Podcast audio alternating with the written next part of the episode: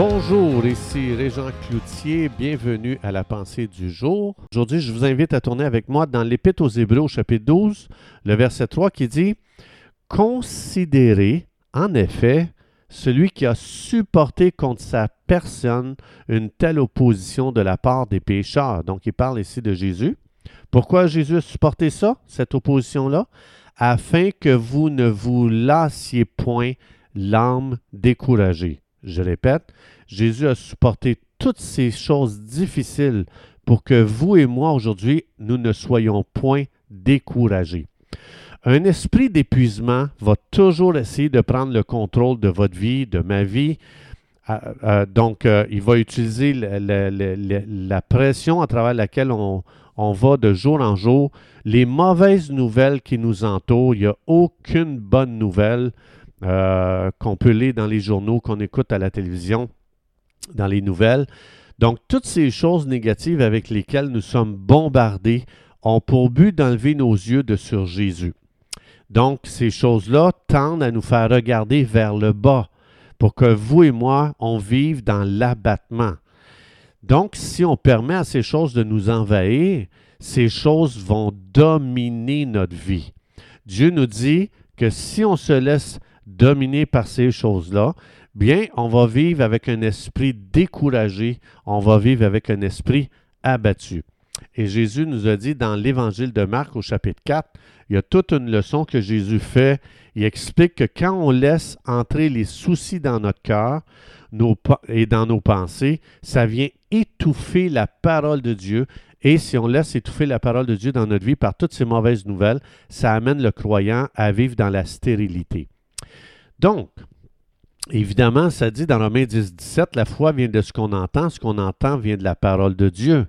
Donc, puisque notre foi, c'est le résultat de la parole de Dieu, bien, si je, euh, si je laisse ces mauvaises nouvelles entrer en moi, ma foi va flétrir, ma foi va faner. Puis quand ça, ça arrive, si je laisse ma foi être fanée par toutes ces mauvaises nouvelles, bien, c'est sûr que je suis en route pour la dépression.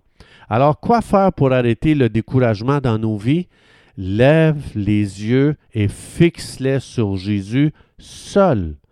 Si tu baisses la tête, tu ne seras plus dangereux pour l'ennemi de ton âme. La Bible dit que Satan, c'est l'ennemi de notre âme.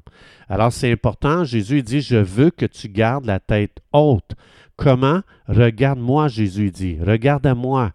Et moi, Jésus il explique dans ce chapitre-là, c'est moi qui anime ta foi, c'est moi qui, euh, qui crée l'étincelle de foi dans ton cœur. Non seulement je crée l'étincelle de foi, mais je l'amène à sa maturité.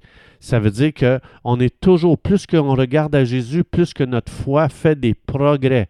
Elle va progresser vers une, vers une plus grande maturité et une plus grande maturité dans la foi va complètement t'élever au-dessus des situations, des problèmes de cette vie.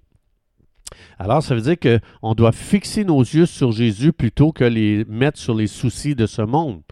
Donc, on doit inonder nos pensées par les pensées de Dieu. On doit tellement se nourrir, tellement tourner dans notre tête et les méditer, les répéter, les pensées de Dieu pour que ça devienne nos pensées à nous. Donc, aujourd'hui, enlève tes yeux de sur les circonstances qui te drainent et concentre-les sur ta source céleste qui est Jésus. N'aie aucune crainte de perdre quoi que ce soit en mettant tes yeux sur Jésus parce que Dieu, c'est ta source. Ce monde ne sera jamais ta source. Ce monde, c'est un drainage qui vient complètement euh, voler ton espérance dans ta vie.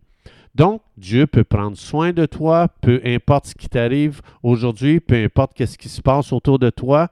Si tu te sens fatigué aujourd'hui, lève les yeux, relève la tête, refuse de, de baisser la tête devant celui qui veut détruire ta vie, c'est-à-dire le diable. La Bible explique que le diable veut absolument détruire ta vie, détruire ton espoir, détruire ta vision, détruire ton futur. Donc, il ne faut pas le laisser faire.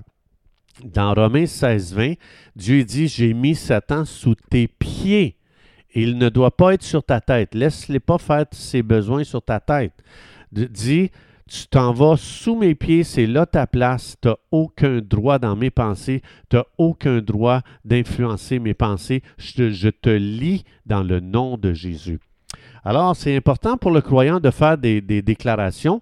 Donc, euh, je vous en propose une, mais vous pouvez les formuler vous-même devant Dieu. Mais j'en fais une ici, je fais une déclaration. Père, Merci pour être mon coach de vie. Tu es un super bon coach. Merci parce que tu relèves continuellement ma tête. Et chaque fois, Seigneur, que je regarde à toi, je retrouve la joie, je retrouve la paix, je retrouve le plaisir de vivre. Je me laisse baigner dans l'amour de Dieu et boy que je retrouve la, la, joie de vivre. Père, merci de ce que tu es continuellement en train de m'encourager. Merci Seigneur de ce que tu es un ami extraordinaire pour ma vie.